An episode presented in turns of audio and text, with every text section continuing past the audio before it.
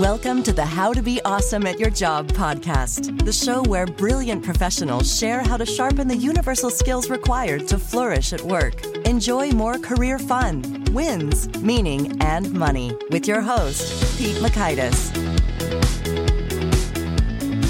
Hello, and thanks so much for joining us here for episode 752 with Leah Garvin.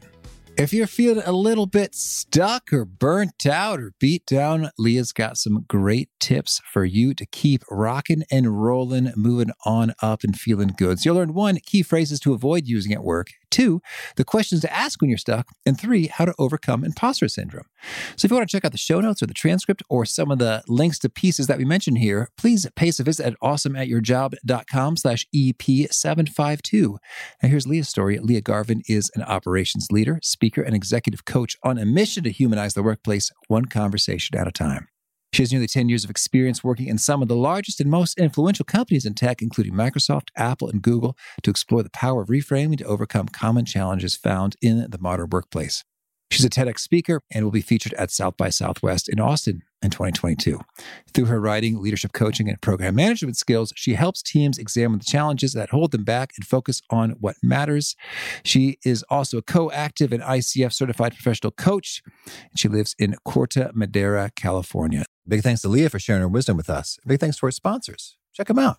One sponsor to check out is LinkedIn Jobs. Did you know that you can post a job for free at linkedin.com slash be awesome? And with a fresh year, perhaps you're like many small business owners looking for some fresh insight and talent to make 2024 extra amazing. Well, LinkedIn Jobs has created tremendous tools to help you find the right professionals for your team faster and free. I love how they make it so easy with their promotion and selection tools. LinkedIn isn't just another job board. No, no, no. LinkedIn has a vast network of more than a billion professionals, which makes it the best place to hire. Here's some fun facts 86% of small businesses get a qualified candidate within 24 hours, and small businesses rate LinkedIn jobs number one in delivering quality hires versus leading competitors. You can post your job for free at linkedin.com slash be awesome. That's linkedin.com slash B E A W E S O M E, as in you are being awesome, be awesome, to post your job for free. Terms and conditions do apply. Now, here's Leah. Leah, welcome to How to Be Awesome at Your Job. Thank you so much. Excited to be here. Well, I'm excited to discuss getting unstuck. But first, I think we need to get to the bottom of is it true that you are descended from one of the 300 Spartan warriors? I mean, that's what they tell me. So, my mom's family's Greek Mm-hmm. from Sparta. We've been there, we've seen it. And when the movie 300 came out, my mom was like, Oh, yeah, that's us. And I said, Okay, I don't have any historical documents to prove it. but uh, one day I heart set on figuring out that 300 ab training workout that that all of them did oh, to, yeah. to prepare. Yeah. so, There were impressive physiques in that. Yeah. that was, yeah, for sure. I'm sure a number of personal trainers had a lot of work Yeah. associated with making that movie. Yeah, exactly. Cool. Well, so so tell us, you're an expert on getting unstuck, and you wrote the book called Unstuck. Can you start us off by sharing uh, a particularly maybe surprising or counterintuitive discovery you've made about why it is so many of us find ourselves stuck? Yeah. So I think one of the main reasons I've found myself getting stuck and other people getting stuck is because we keep approaching a situation through maybe we try things a little different, but we're still tackling it from the same perspective or the same way, or we adjust something small. Uh, but if we took a step back, we realize we're actually still doing the same things. And so, reframing, which is the central theme of my book, Unstuck, is about looking at a challenge or situation through a whole new perspective, right? Something that we haven't tried before, and then seeing all that's available there. And and when we look at something through a new perspective, needless to say, new things become possible. And and I would say one one area that I think so many of us get stuck around is feedback, right? Feedback at work, thinking feedback's a criticism. Mhm. Feedback is someone coming to me to tell me all the things they don't like about me, or someone uh, picking on me or pulling things apart. I think when we get positive feedback, people can also have a little bit of trouble with that, even like, okay, they're happy with this now, but what about next time? And so I think with especially things around feedback, all of these beliefs that we have get us really stuck in this narrow way of thinking. And and a really surprising discovery I had around something like feedback was it's actually an insight into what the other person, what the feedback giver believes and what what they want and what they're comfortable with. It's really not really about us. Mm-hmm. And recently I had a situation where I was changing roles and I had I had said I was moving on and and the manager I was working with we had a good relationship. He was disappointed but but supportive of that. And then he said, "Hey, before you go, let's have a feedback conversation." And my stomach dropped, and I was like, why do I have to have a feedback conversation with someone I'm not even going to work with anymore? Like, and I went really negative with with my thought process. Like, oh my God, is he going to th- tell me all the things he didn't like about me or all the things I did wrong? And I went immediately into this dread zone. And you know, first I tried to reschedule it and not have the meeting at all, but mm-hmm. but then he ended up rescheduling it, so that was out of the question. And then when when it was leading up to the conversation, I was thinking about, okay, it's going to be a two way street. What should I what should I share? I want to bring in empathy and, and be specific, all the things I know about feedback, but still, I was really really dreading it. And then we had the conversation, and he ended up sharing a piece of feedback that just really made me laugh and proved that it was all about my perspective. And and that was he had said you know sometimes when you deliver a piece of work it it looks really done and really polished. I'm not sure how to give feedback like is it in progress or is it super final? Hmm. and i laughed myself because well i had done work that way because of other feedback i got from other managers that said hey i want something final. It's got to be polished. I just want to sign off. And i realized i was like just being thrashed by different pieces of feedback. And and that it wasn't about me. It was just about how this particular person likes to work or how they like to engage with work. And when this example hit i realized it is so not about who we are as a person you know what we bring. It's about getting on the same page with someone else around shared expectations and that has made me a lot more comfortable with having a feedback conversation because first I can level set and say, hey, you know, what are we talking about here? Uh, what does success look like? And and then we can sort of ward off future feedback by really getting aligned up front. Hmm.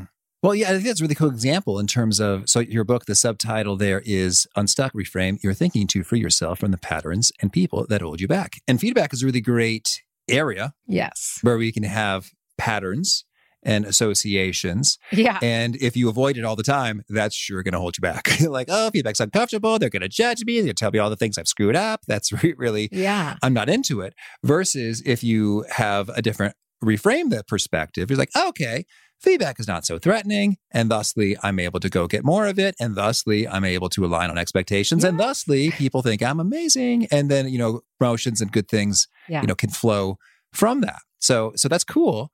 Well, so so then I'm curious. So that's a cool example. Is that what you'd call sort of the, the big idea behind your book Unstuck? Is that there are some key things to reframe that will unlock a lot of goodies, or, or how would you articulate the main idea or thesis here? Yeah, I'd say the main idea is when we find ourselves stuck, to reframe the way that we're looking at that situation. And by reframing our perspective, we unlock a new set of possibilities.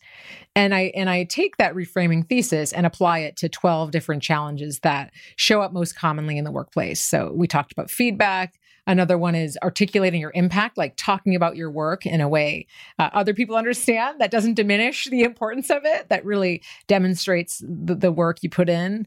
I talk about negotiation, another really tough subject for a lot of us out there, decision making, comparison, and 12 challenges that I think most of us get get stuck within the workplace, things that can be particularly fraught for women in the workplace because of all of the expectations and biases and societal norms and these sort of narratives that we often hear throughout our upbringing that we start to attach to or believe. I mean, with feedback, having to be perfect or that everybody has to like you or some of these things that uh, many of us might believe from from our upbringing can make it even harder to hear feedback.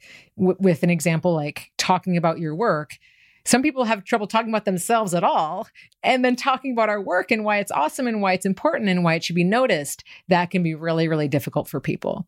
So the reframing it's couched in the acknowledgement of these biases and double standards and how our inner critic really attaches to these and makes these challenges even harder. Mm-hmm.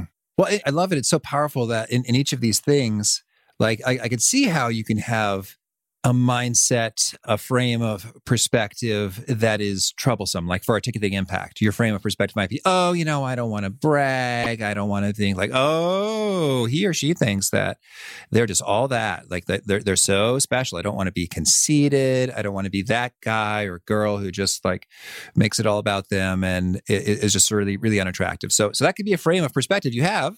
And if you have it, you're not going to be articulating your impact. And then unfortunately, some key decision makers who could have some keys to your fate with regard to promotion or opportunities just won't know that uh, you, you've got the goods and may very well be ready for a cool new thing if they never heard that impact that was never articulated. So I love this how we've zeroed in on, on a tool for that has a, a whole range of impacts, reframing. So so help us out here. I, I, mean, maybe let's talk specifically about articulating impact and, and then maybe zoom out a little bit in terms of, okay, when we need to get our reframe on, how do we go about doing that? Yes. So articulating your impact, this is a funny one because this is something I struggled with a lot. And then in coaching and in working with folks internally, especially in larger companies where you have to do things like performance reviews, I saw this just being a, a huge struggle that folks dealt with, really, no matter what level of seniority they even were in an organization. And when I think about articulating your impact, I look at it in a few ways. First, it's about really shaping the narrative around your work. And this means not talking about our work in like, I do these set of things like a bulleted list of random tasks or ideas, mm-hmm. but of, of figuring out what is the arc across your work? What is the why behind it? And then most, most important, how to connect that why to what your organization cares about. Like you talked about, you know, getting in front of the right decision makers, people that hold the keys to, to things you want to unlock in your career. If we don't connect the dots there, we're leaving it to someone else to figure out the why it matters. And we are always best equipped to talk about why our work matters. And yes, it's helpful to have other people championing us and sponsoring us and, and bringing visibility to our work too. But we have to have that story figured out. So, my first step there is to really understand what you do, why it's important for your organization, the goals that your organization has, and connecting the dots there. And then to be talking about it, not, not, you know, shouting from the rooftops everywhere all the time, but, you know, making sure that that's known by decision makers, by people that are responsible for making decisions related to your career and what kinds of projects you work on, things like that, so that they know and, and can propose you for projects or opportunities. The other piece around impact is really getting, you know, more precise with some of the language that we use when talking about our work. And one phrase I ask people to strike from their like lexicon completely is helping out. Mm-hmm. I mean, like, no one's helping out. We're at work. This is our jobs, our careers. And I think we can get in the habits of, in trying to sound collaborative and like a team player, using words like helped out, pitched in, mm-hmm. worked on. And it's like worked on, like what does that mean? Did you are you owning this whole project? Did someone like send you an email that you read about it? What does that mean? Mm-hmm. And so getting really specific and owning the verbs, right? I, I coaching folks around performance reviews, authored, led, drove, facilitated, brought to light there's a lot of really powerful verbs we can use that weren't helping out. It wasn't a volunteer mm. project. And so, I mean, that's like, that's where I always start. And then also removing we. I think this is the trap a lot, a lot mm-hmm. of us, quote unquote, a lot of people can fall into is saying we when really I did it. And again, there's a way to talk about being a part of a group and, and a collaborator without making it really unclear what your individual impact was. Mm-hmm. Yeah, there's so much good stuff there. And I'm thinking about, I don't know, when you think of talking about owning the verbs, I'm, I'm thinking about this Onion article about verbs on resumes and they were just absurd, like decimated, whatever. Hey, talk about Spartans, huh? Yeah. So, well, well, I love it. So that's that's very specific in terms of okay, when it comes to articulating impact, it's not about hey, you're bragging, you're selfish, but rather we're informing people, and and it's we're just getting clear in terms of we didn't just help out or work on something. What's that even mean is pretty fuzzy. So as we get specific, folks understand you really what you did and, and thusly what maybe you know skills experiences and, and opportunities may just be make a lot of good sense for you. And so I'm, I'm curious, you've shared right then and there, hey, here's a great perspective to have as opposed to the, oh no, I don't want to talk about myself. How do you recommend that we, generally speaking, if we, we find ourselves stuck somewhere, how do we know that we're stuck? And then how do we go about getting to a better frame? Yeah.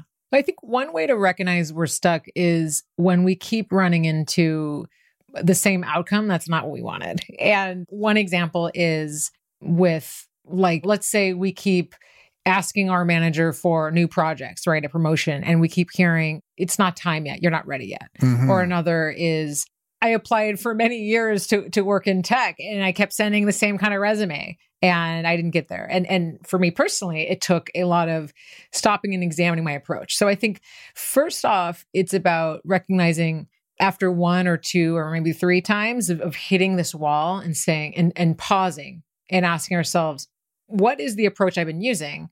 And then the question, what else can I try? And the real reframing question is is really how else can I look at this approach? I've been thinking a lot about reframing rejection and an example applying applying to work in, in, jobs in tech for a number of years sending out the manuscript for my book to many agents and publishers and not getting a yes applying to do a TEDx talk for for several years not getting yes. These are three things that I had done over and over and over and kept getting no's. And it was in these moments instead of saying screw it, I give up. No one wants me. No one likes me. My work sucks. I don't care. I give up. Saying, huh, I'm getting a signal and now I have to shift how I'm approaching this. And and the shifting of the approach is the reframe. And with a job, maybe you look at, okay, I'm going to try a different way of writing, you know, an email when I reach out to a recruiter or changing up my resume or sharing it with a friend to look at like, hey, is something being missed here? With my TEDx talk. I, I found a coach and I worked with someone that was able to really help me unlock how to tell my story in a better way. And with my book, you know, continuing to reframe is it my proposal? Is it how I'm pitching it? Is it this? Because the reframe is really about shifting and not just doing the same thing over and over. And I think the definition mm-hmm. of stuck is when we aren't able to do a new thing, right? Is when we're not seeing that we have to shift that perspective. Mm-hmm. And it does take being a little bit intuitive, trying to be more self aware. And so, in, like a kind of quick tip, I would say is checking in with ourselves when we're feeling really down or we're feeling frustrated and saying, Hey, what's going on here? Am I falling into the same patterns? If I got a second no, did I really shift my approach or did I kind of just send out the same cover letter because I didn't feel like writing a new email? Mm-hmm. And being really honest with ourselves on how far have I shifted the approach to really get in the zone of newness where I can say, yeah, I really did give this a new, I really just, I really did try this through a new lens. Mm-hmm. And I guess it's also, I really liked your perspective about working with a coach there in that, I mean, sometimes we might not know what results are good versus not yet. For example, yeah. let's say, I don't know if, if you're, if someone's like new to sales and like, I don't know, man, I've, I've called like 50 people. I've only made six sales. Yeah. you might tell me like, that's fantastic. You're yeah, doing great. So, you, you, know, you yeah. like, like, I mean, it's like almost 90% of the time they're just like bail on me. And, and, so I think it's so good to get some perspective, whether it's like there's some published benchmarks or, or figures, or you just talk to someone who's gotten the result that you want, or someone who's got a whole business around coaching or providing expertise on a matter can really be, be handy. And then, and I'm curious when it comes to, the the approach and the shift i guess i'm thinking about almost like the reframing in terms of our internal beliefs and emotions about a thing. Like even if someone tells us like oh this is how it's done you're like mm, i don't know if i like that. It's like yeah. you know but that still feels uncomfortable to go get that feedback. I remember for example yes. I was reading the book i think it was about nonprofit fundraising. It might have just been called asking. It might have been by jerry panas might not have been, but yeah, reframe in terms of that it's not that you're hounding people for their money, because that's no fun for anybody. What you're doing is, in fact, it feels great to give to a cause that you believe in, that you support, and then you see some cool result or social good unfolding from, and you're like, ooh, I had a little part in that. Yes. That feels great, you know, as a donor. And so as an asker, what you're doing is you are inviting people to a party. And I was like, and they were like, you know what? that's not my style of party. I don't really like horror movies. I don't like costumes, you know, whatever. yeah. You're inviting them to a party, and those to whom it's it's a good fit will accept the invitation and be so glad that you did. And so I that really worked for me and I got a lot more comfortable asking people for money after that. Yeah. And so I'm intrigued about sort of like the mental emotional game and how we work on that if we need to before we're comfortable shifting tactics. Yes. Yes. So I love that. And I, that example is the it's about that perspective mindset shift. And and so recognizing what's actually kind of at the base of what you're trying to do. And a lot of that can connect to, like you said, what is the why behind what you're doing, right? Is that this is about connecting people to something they enjoy. For example, feedback is about getting insight into how you're being perceived, right? Talking about your work is about bringing visibility to like the output that you have. Yeah. Negotiating is about ensuring that you are getting the right fair equitable like outcome. Maybe it's financial maybe it's not like for whatever you we want. It's it's typically can be mutually beneficial. And i think it's depersonalizing from all these things. Because when we attach like i don't like to ask for money you've sort of made it about you when the whole thing has nothing to do with you. Oh yeah it's about the children or whoever the beneficiaries are for the organization yeah exactly Right. And so I think it's the first step in that mindset shift is to detach. And I have a chapter about reframing the ego because we, a lot of this is an over identification of like, I'm at the center of whatever this is going on. Mm. And when we can get some space there, we see, well, first of all, everybody's at the center of their own universe. And so, like, we're not alone there but it actually is somewhat of an ego issue of seeing ourselves and and having ego overinflated ego if you will. It doesn't mean that we think we're the greatest person on earth but we we're looking at things from a me-centered approach is what that means. And and from a me-centered lens i mean. And so to recognize hey i'm making this about me and what i want and what i think and what i worry and stopping saying what is this really about? That's how we start to shift that perspective Mm-hmm. And I would say that's the first place to start is when another signal, right, beyond feeling stuck and, and kind of generally crappy, it's like, ooh, all this is leading to me and I need to get a little distance. And then we can start to see what else is there.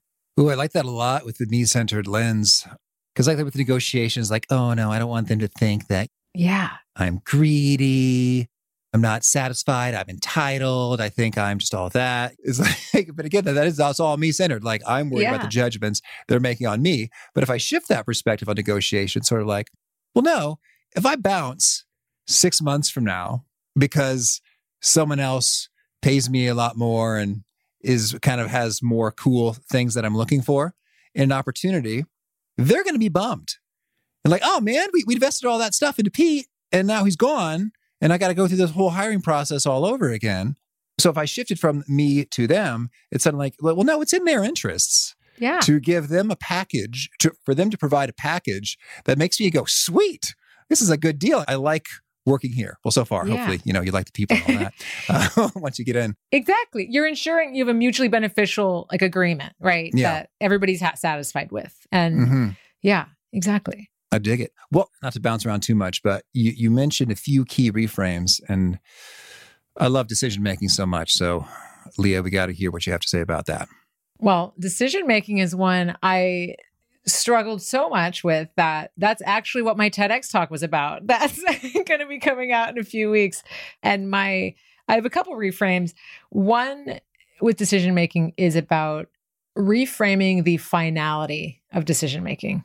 And, you know, we can't predict the future. So when we think about um, decisions as, oh my God, if I decide this, then, then, then, then, then, and we cascade down this spiral of what's going to happen, we've essentially decided we can predict the future and we know exactly what's going to happen. And so I think reframing and, and realizing decision making is about finding the right decision for right now. We can start to feel a little space and freedom from having to have every decision be perfect. Mm-hmm. Now, the second reframe on decision making, in the same similar vein, is to look at where our confirmation bias is landing. Now, we typically have confirmation bias around the decisions that we make, right? And for a lot of us, it's negative. And if we're agonizing over decision and we have a little doubt around it, we can think, like, should I buy this thing? Should I take this trip? Should I order this dinner? Whatever. like, we can start to fixate on, I think, depending on how uncertain we are. If it goes wrong or we don't like it, it's all I knew it. I shouldn't have do that. And we're looking for all the reasons why we knew we were going to be wrong and we're wrong and it sucks and it's bad. Mm-hmm. And my challenge to people is to test out, try on a positive confirmation bias. And instead of saying, oh, I shouldn't have ordered that burger, I should have got the salad because now I have a stomach ache or whatever, like we say, that was awesome. I got to try something new. Mm-hmm. Instead of saying, oh, I shouldn't have bought that. Hey, I really wanted this thing. And I was really excited. Like, I was really happy to be able to get this for myself. And then when we change that mindset from looking for all the reasons it was bad and we were wrong and we're bad decision makers, looking for some of the signals why it was good or positive or or we made the right call. Because again, we have just as likely of the ability to predict if it's going to go poorly with a decision that it's going to go well. Yet we attach to the negative and then when we think it was going to be bad, we're going to want to believe that because our brain likes to be right. Mhm. And so I challenge people to try to be right in a way that doesn't make them feel terrible, especially with a pretty trivial day-to-day decision. No, certainly. Yeah. And- and so feel right, feel good. And then I, I'm thinking we've had Annie Duke on the show, the uh, professional poker Yeah. player who writes about decision making and such, and, and some other decision folks. And they've talked about, you know, keeping a decision journal and like, Yeah. what was I trying to think through and how did it go? And so that's sort of a different goal, which was improving the skill of decision making, which in a way er, takes a lot of the sting out right then and there. It's like, well, yeah, I expect I'm going to miss some. So Yeah. that's fine. And, and and here's what happened. But if it's inconsequential, yeah, go ahead and feel good about it. they don't need to Yeah. analyze in what should I have asked the waiter so as to not have gotten this tummy ache. Yeah. You know, that's probably not worth your mental energy and angst. Yeah. And I also love that take about like for right now. And sometimes I find it's uh, when it comes to like starting and stopping subscription services. I don't know why I get really frozen sometimes in terms of like, oh, I don't know. I might use it any day now. So do I really want to cancel it? And it's like, well, Pete, you haven't used it for the last two months. So I mean, like, you're just kind of burning money. That's silly. It's like, Yeah. oh yeah, but I think once this process gets set up, that it would just be perfect. And and so the, the notion of for right now has has saved the day a number of times. It's like, well, hey, this month I want to use the thing.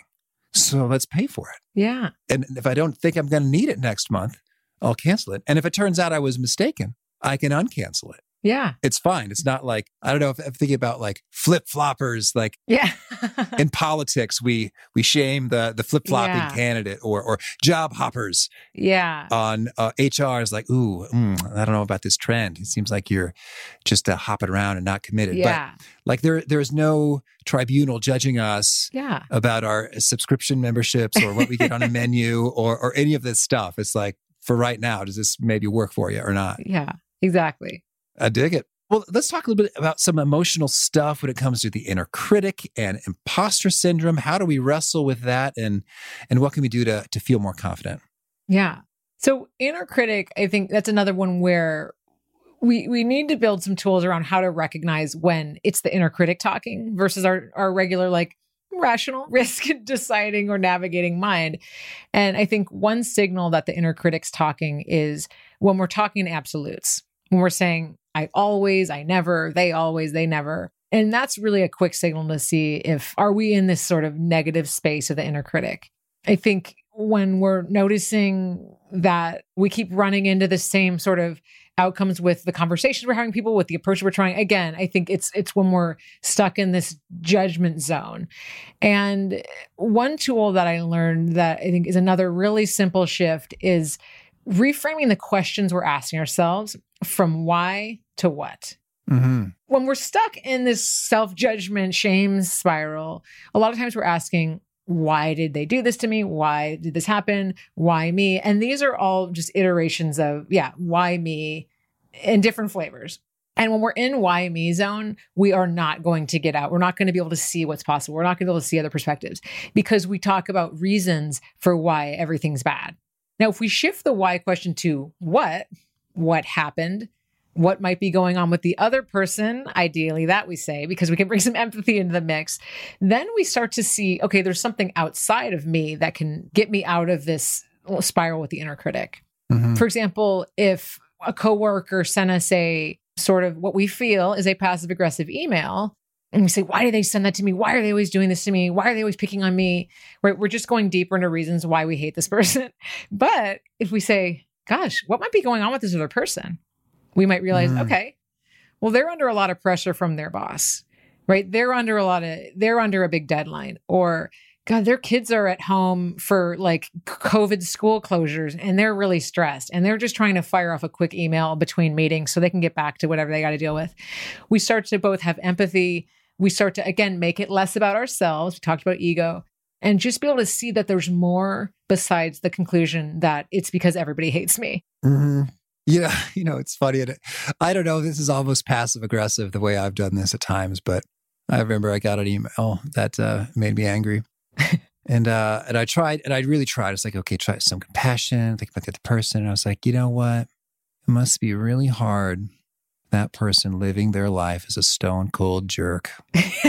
yeah, all the relationships and friendships they've missed out on. And, and, so, in a way, I don't know. It's it's a little I don't even know with myself how authentic I'm being. Like, am I still just trying to like judge them and be mean and stick well, it to them? You, you made it not about you. So but you I, I, did make you. it not about me. Yeah. And, but it is true. Like, and at times that does work in terms of mustering some genuine compassion and empathy for, yeah, I mean, they, maybe they're just busy when they dashed off that email. Yeah. That was kind of rude. Yeah. Or maybe this is just sort of a, a blind spot in terms of their skill set.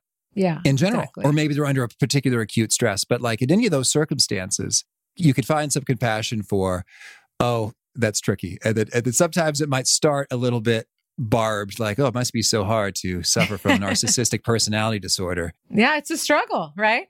to then getting somewhere a bit more genuinely, authentically compassionate for that situation. Yeah. And the last thing you asked about imposter syndrome, and, and I think the related piece there is imposter syndrome, this everybody's watching me, waiting for me to mess up, feeling it's back to this thing that everybody's watching us, right? It's back to that over heightened sense of ego that everybody is watching and, and, and waiting and like looking at everything that we're doing.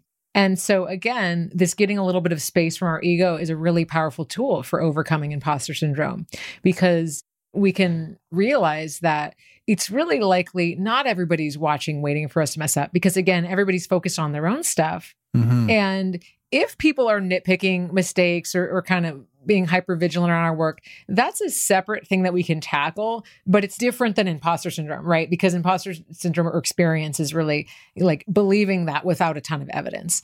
And so again, I think this distancing ourselves from the I and the and the me and the ego is one of the most powerful tools I've found for overcoming imposter syndrome and saying, hey, you know, I'm not in the center of the universe, and that is amazing and liberating, and I like it. yeah.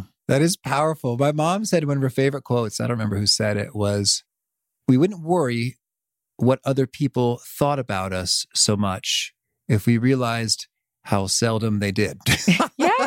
yes. You're right. They're not thinking about you that much. Yeah. Uh, that's good.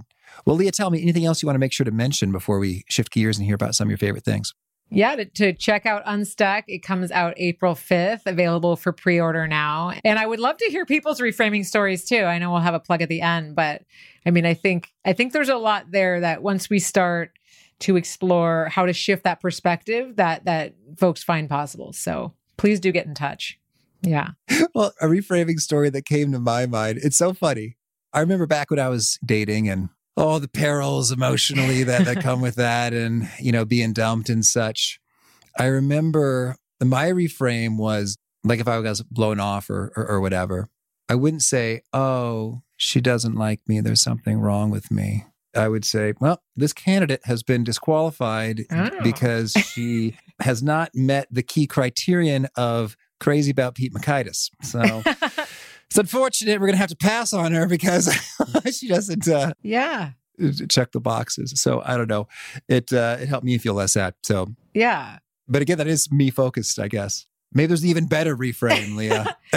I mean, I think if you took a similar parallel to to not getting picked for a job, like maybe it's something you were really excited about. You feel like you did a great job in the interviews, and in the last, you know, in the last stage, you didn't get you didn't get picked. Instead of believing, oh God, I must have misread the interviews. I must not have been qualified. I must have, I'll never find a job. And going to these sort of doomsday scenarios and saying, I'm really proud that I got that far. Mm-hmm. Like I got to practice. I got to really practice and see, hey, like I'm really good at these conversations. I can get to the final state.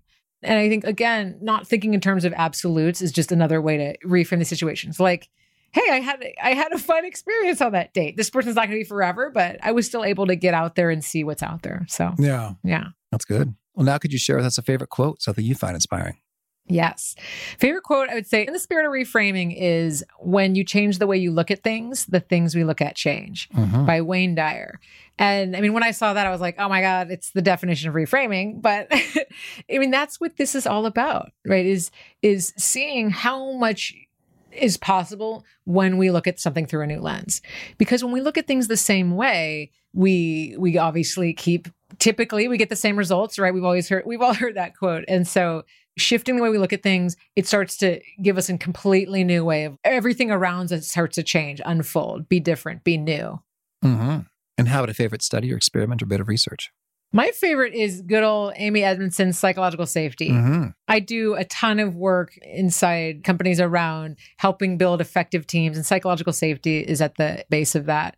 And I think it's it's so exciting to see that more and more understood and celebrated. I think it's going to be the foundation to really getting people potentially that have left the workforce as a part of the Great Resignation to be back to be re-energized. Um, I think it's establishing psychological safety and and really fostering that is going to help us move into whatever the next phases of of work. Was it is it hybrid? Is it more distributed? Whatever it looks like. And so that I think is some of the most important work around workplace dynamics that we can learn from. Mm-hmm. And a favorite book? Favorite book uh, is The Culture Code by Daniel Coyle or Dan Coyle. Mm-hmm. And this book dives into uh, kind of in the spirit of psychological safety. It examines teams of all different disciplines from NBA to military to restaurants to and and what are the building blocks for why those teams were effective and what were the kind of cultural pieces? And i think it has a ton of great strategies that any team and, and can apply to helping create a greater sense of belonging. And and it's just super practical has great stories really inspiring and also informed a lot of the work that i do with with teams to be more effective and inclusive. Mm-hmm. and a favorite tool something you use to be awesome at your job it's got to be spreadsheets. And this mm-hmm. is such a boring, boring example, I know, but I don't, you know, it can be Excel, it can be Google Sheets, it can be anything. If it has cells and I can like type things in, I love it. And I, I manage everything I do in spreadsheets. I find them very easy to use. Uh, actually, in one of my first jobs, I was working for an executive, someone like a chief of staff, and he said, and I, I was trying to get something done. I was sending an email out with like, hey, here's what's outstanding. And he said, if you're sending anything to a group of people and there's something that has to get done, put it in a table and it will get done instantly. Mm-hmm. And I took this paragraph and like the request that I had and I put all of it into a table using a spreadsheet. And we said, here's the ask, here's the owner, and status red. There it is. Yeah. Nobody wants to be red. Nobody wants to be red. And automatically people were responding, oh, no, no, no, here it is. Here I'm done. And I just find spreadsheets just yeah great simple like evergreen tool for getting stuff done mm-hmm. and a favorite habit favorite habit is call me boring again waking up early. This is something in order to do a lot of these things i got going on and have a toddler and and a day job it, it, involves making more time. And so i get up early before my toddler wakes up. I have about hour hour and a half to work on personal projects be creative exercise before the day gets started. And and i always no matter what happens throughout the day feel like i got that productive time for myself. Mm-hmm. and is there a key nugget you share that really resonates with folks? They quote it back to you. They retweet you, etc.? Yeah, so we talked about impact, and a quote there I'd like to share is Not all heroes wear capes, but when talking about your work, wear the effing cape. Okay. wear the cape, let it shine, let it mm-hmm. flow, because we have to be our own advocates for our work. So when talking about your work, wear the cape. That's my quote. All right. And if folks want to learn more or get in touch, where would you point them? Yeah, check out my website at leahgarvin.com. Follow me on LinkedIn, on uh, Instagram at, at leah.garvin. I have a YouTube channel uh, called Reframe with Leah. all those places are places to learn more about my book Unstuck, to pre-order, to get in touch with me, to learn more about the work I'm doing with coaching and and workshops, everything like that. So I would love to hear from folks. Mm-hmm. And do you have a final challenge or call to action for folks looking to be awesome at their jobs? Yeah. I would say again, you know, when you are feeling stuck, when you're feeling the same sort of outcomes keep happening, pause and ask yourselves, how else can I look at the situation? Reframe because it really is unlimited. It has, there's infinite number of ways we can apply this. And it's about getting more in tune with finding that moment when we're stuck, recognizing it sooner so that we're not stuck for months or years, but maybe we're stuck for a week or two or a day right? So tuning in with yourself, becoming more self aware so that you can recognize you're stuck and ask that reframing question. All right. Leah, this has been a treat. I wish you much luck and getting unstuck regularly. Thank you so much. It's been awesome. I love what Leah had to say about really clear descriptions of what you're doing and worked on isn't so great. So if you catch yourself saying that, think, oh, wait a minute. Remember, Leah? What could I say that would be better? Again, the show notes, the transcript, the links to items we've referenced are at awesomeatyourjob.com slash EP752. Hope to catch you next time. And peace.